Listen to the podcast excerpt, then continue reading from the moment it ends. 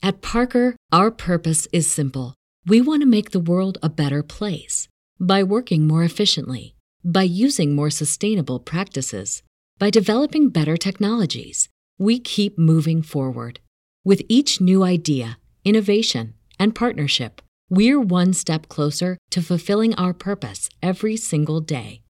To find out more, visit parker.com/purpose. Parker, engineering your success.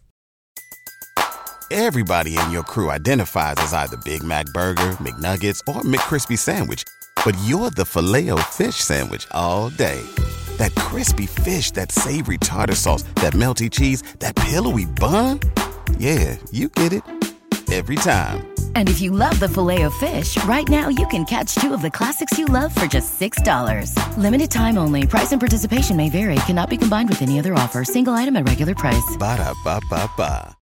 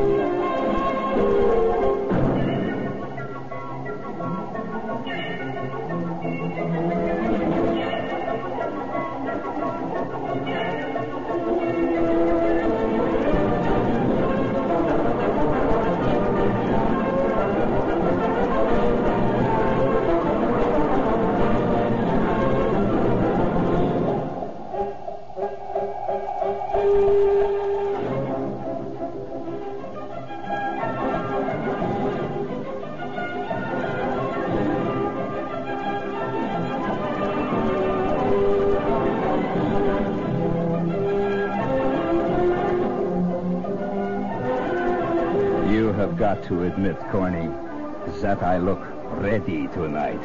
Have you noticed that? Oh. what a fathead. What are you giving me to drink?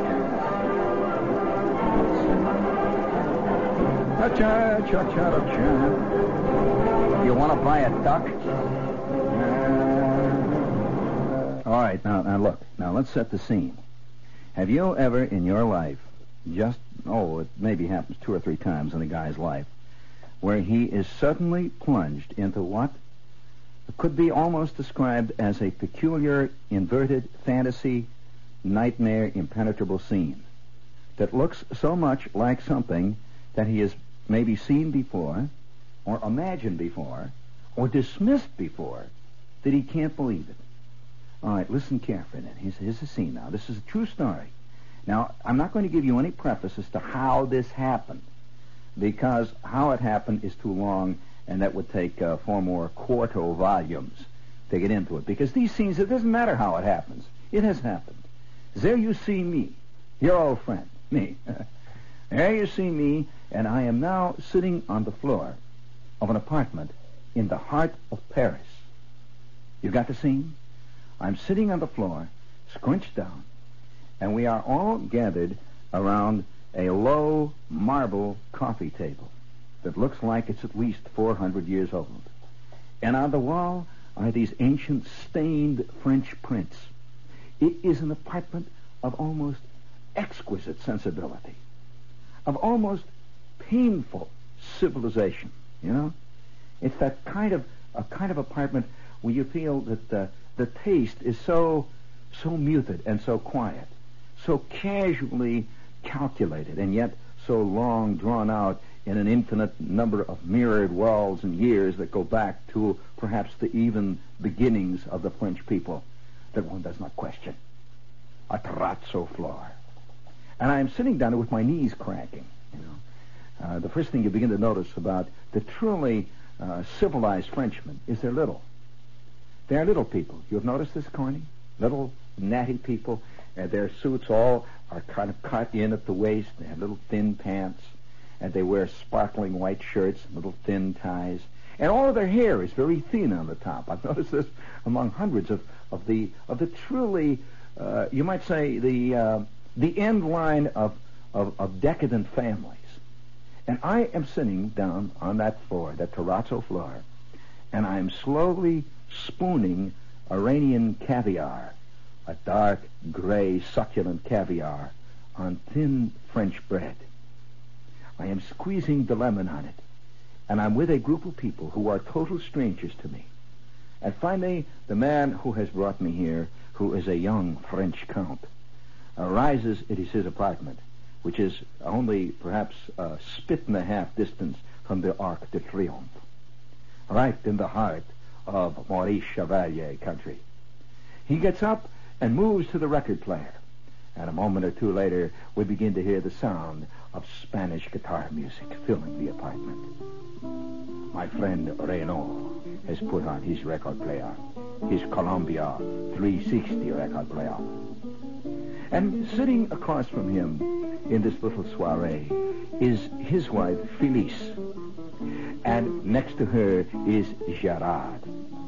Gerard, a tall, thin, aesthetic, a kind of uh, epitome of French taste, a young, a young up-and-coming avant-garde, and yet with touches of the Gothic interior decorator and the architect from the Sorbonne. And next to him, next to him is his wife, Colette. Oh la la, Colette. Colette, the epitome of the French girl, of the true, uh, let's say, the sexy de la maison, the sexy lady of the house. And next to her is a Corsican, a tall, thin, languid Corsican named Philippe. Philippe, who I have discovered listening to their involved, subtle, beautifully muted French conversation. Philippe has traveled all the way up from Corsica, his home, to spend three days in an attempt to see if he can make any time with Colette, who is the wife of Gerard, the young architect. And sitting next to me is Renaud, the uh, husband of the family.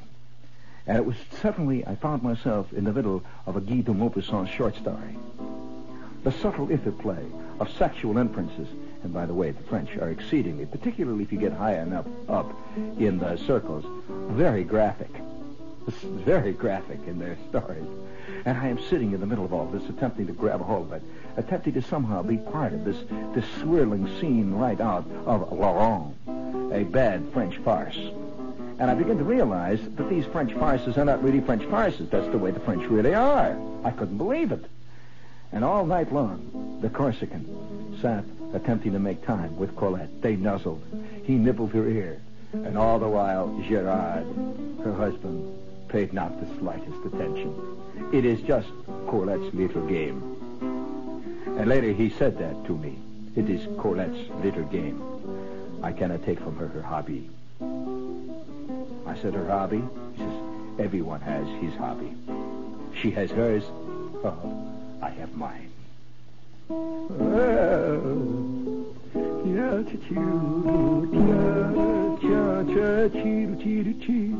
I have never felt more like a man from the great frontier plains than I felt that night. This quiet, muted little interplay of subtle nuance. And all the while I sat hairy, kind of big, a kind of bulking. And I'm not a big, bulking man. But in this company, I was a big, bulking, hairy man. I felt somehow that I had been transmuted into King Kong among the Lilliputians, among these little Napoleonic prints hanging on the wall.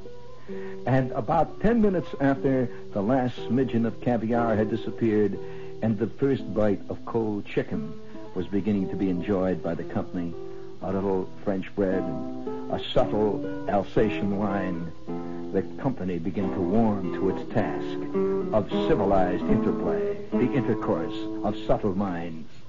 Yeah, now, now hold it there, Corny. Now, just a minute. I'll give you another cue. Now, don't, let's uh, hold it there for a minute. See. Now, now you got the scene. Well, uh, this was in Paris, and uh, I have been in Paris many times, but I've rarely been in Paris the way I was two weeks ago. And um, you've heard a lot about Paris. You know, too, so many people talk about Paris. There's more movies about Paris, and they're all cliches. I find, just like the same, the movie about New York is always a cliche. You always have the scene of the Empire State Building, and you have, you know, this this stuff. They never show you the Grand Concourse in the movie. And whenever they make a movie, somehow uh, Queens is left out. They never include Flushing as part of New York. Well, that was the beginning of a weekend, uh, the likes of which I have never spent anywhere in any foreign country, really. Because I began to see the American against the backdrop of an older civilization, I don't want to be pompous about it, and an older civilization that was alternately jealous of the new civilization and resentful of that new civilization, and at the same time embracing that new civilization. And so after we had finished the last bit of chicken, the little poulet, after we had sipped the last of the Alsatian wine, vin ordinaire, we were out on the dark streets of Paris, whistling through the night in two French automobiles of particular anger, whistling through the darkness on our way towards what Renaud described to me. He says, I wish to show you some of uh, the life American. This is uh, American life. Uh, it's very hip. And uh, we Parisians uh, have many things which are very much like the American. And uh, we wish to show you that. I wanted to see what they considered an American life. Uh, he says, "How would you like to go to the, uh, to the drugstore?" I says, "The drugstore." It never would occur to me in America to say to my friends, "How about going to the drugstore with me?" And uh, he says, "The American drugstore." And always around everything he said was a kind of vague, tongue-in-cheek putting down. You see that this is American. This is American life. Of course, uh, we we we don't take it seriously. It's, it's, a, it's a bore, however.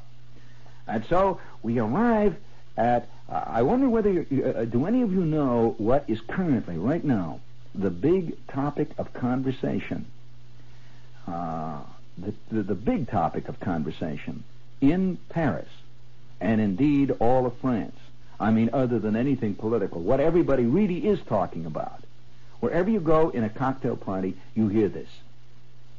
Wherever you go, where six people gather to wait for a bus, somebody will mention it.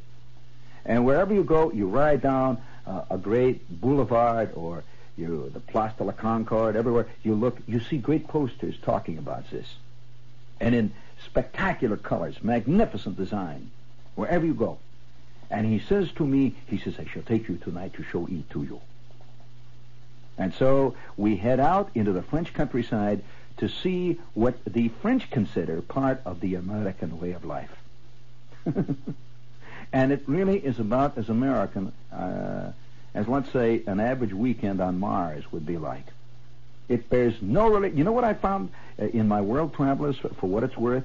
That anything that the people in the neighborhood, in any country, wherever you go, wherever I've gone, whatever they relate to modernity, whatever it is modern, uh, and they vaguely don't like it.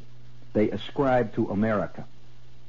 Even if there's nothing at all in America remotely like this, that, that whatever a Frenchman does not like about the new France, he says he's American. Even though, mean, it's nothing, it's their own brand of 20th century insanity. Somehow, eh, the world has discovered a fantastic scapegoat. That if, if the kids, if the kids break the windows uh, along a string of shops, that is because they have been seeing the American movie. They are attempting to be like Heap, uh, the American beatnik. Uh, it's all, uh, and, and, yet whatever they like, they ascribe, of course, to themselves. And so we go whistling out through the darkness. I was having a fantastic time because immediately uh, I began to dig them, they began to dig me, and they began to open up to me. And pretty soon, uh, one of the worst insults you can ever get as an American, at least me, to me, is when they turn to you and say, "Oh yes, but of course you are not the ordinary American." Somehow implying, of course, that all Americans are slobs and idiots, fools and knaves, but you are the different one. Now, on the other hand, I, I then began to do the opposite to them. I said to Renaud, but of course you are not the average Frenchman. the average Frenchman, he spit on the street. He throws the beer cans out on Place de la Concorde. He drives like he is an idiot. He steals the uh, the antenna right off his Fiat. He is uh, he is a slob idiot. He knows nothing of politics, of course. Whew, he's purple because I'm giving back to him what he's giving to me, and then there was a kind of funny silence because they're not used to getting it back, you know, in their terms. And so we are whistling out through the night, and we are in the direct. We are going in the. I will award you a brass if you think you're a, a, a traveler. I don't care what you read, the little uh, the little profiles of what's happening in Paris and in uh, the New York, and that they never talk about the real things that are happening in a country. For example, if you get to New York, uh, you know there's a letter from New York uh, in the uh, British newspapers. It's always written by some some uh, a faith person like Alistair Cooke. And he talks about what's really happening in New York. And I'm there, you see. I'm in Paris reading what's happening in New York, and I don't recognize the New York I've just left. Because he's never talking about the things that are really happening, like the Mets have won three straight. And everybody in town's talking about this. You know, this is really what's happening. Or, or uh, you know, the, the kind of things that, that, that you and I talk about continually in our little life in our little walking around, scratching, spitting life. Uh, that there is the equivalent in Paris. There is the equivalent in Bangkok, the day-by-day life. And I will award you a brass figurine with bronze oak leaf palm if you think you're a traveler type and you've been to France in the last uh, year and a half, or maybe the last year, coast, somewhere near Flemington, New Jersey. I mean, you know, there's nothing. Well, right out in the country, on the hillside, is this thing it looks like a sort of strange. Do you remember the World's Fair building that was built on the uh, built by I believe the Travelers Insurance? It looked like an umbrella. Do you remember that building with the big red umbrella? Well, this thing is sitting on a hillside. It looks like a big mushroom, all lit up. Fantastic lights all the way around. Inside of it, there must have been a thousand light globes hanging at all different angles and lights. And it was lit inside like a stage set. Yellow, green, purple, mauve, amber spots all over the place. And there it was, sitting on the hillside, a big thing. Oh, it must have been the size of, uh, oh, a football field at least. A big thing, right there on the side. I couldn't figure out what it was. He says, this is the drugstore. And we drove closer to that big clover leaf all in front of it, a gigantic parking lot. And the place is mobbed with people, all sitting at different levels in big plush white round booths. They weren't even booths. They were like uh, uh, nightclub uh, almost like uh, I, I can say perhaps. Do you remember when they used to talk about conversation pits? Well, these were all set at levels, gigantic, big things, all white and puffy and sort of 1933 Jean Harlow styles.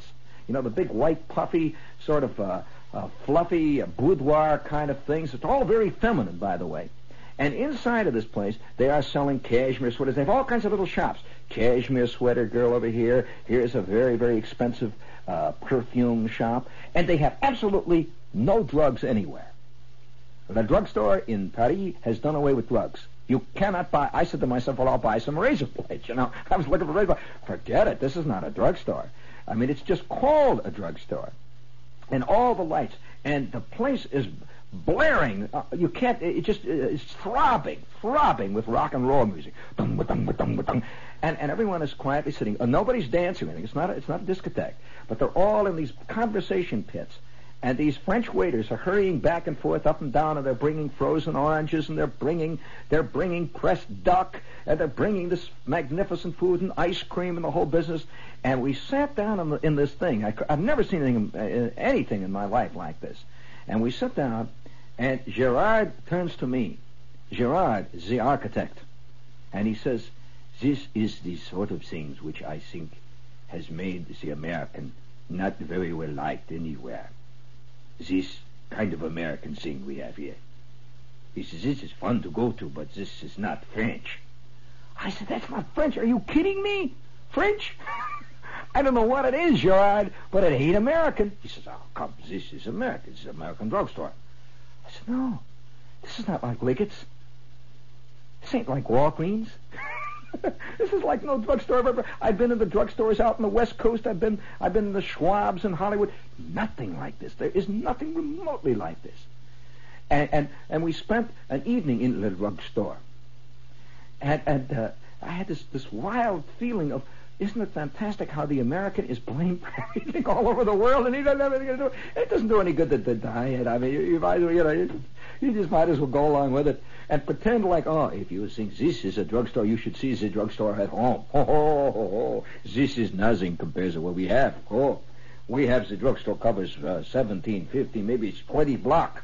We have seven-story drugstore. We have the, you know, uh, and I'm sitting in the middle of this. Well, then about 10 minutes later, and uh, it was one of those wild nightmare nights. We're sitting in this thing, and I'm eating this uh, this mocha uh, sundae, and trying to pretend like you know uh, this is my scene, this this this uh, drugstore scene, and we are now out in the night again, and 15 minutes later, I am in the middle of Saint Germain des Prés. I have has this ever taken off?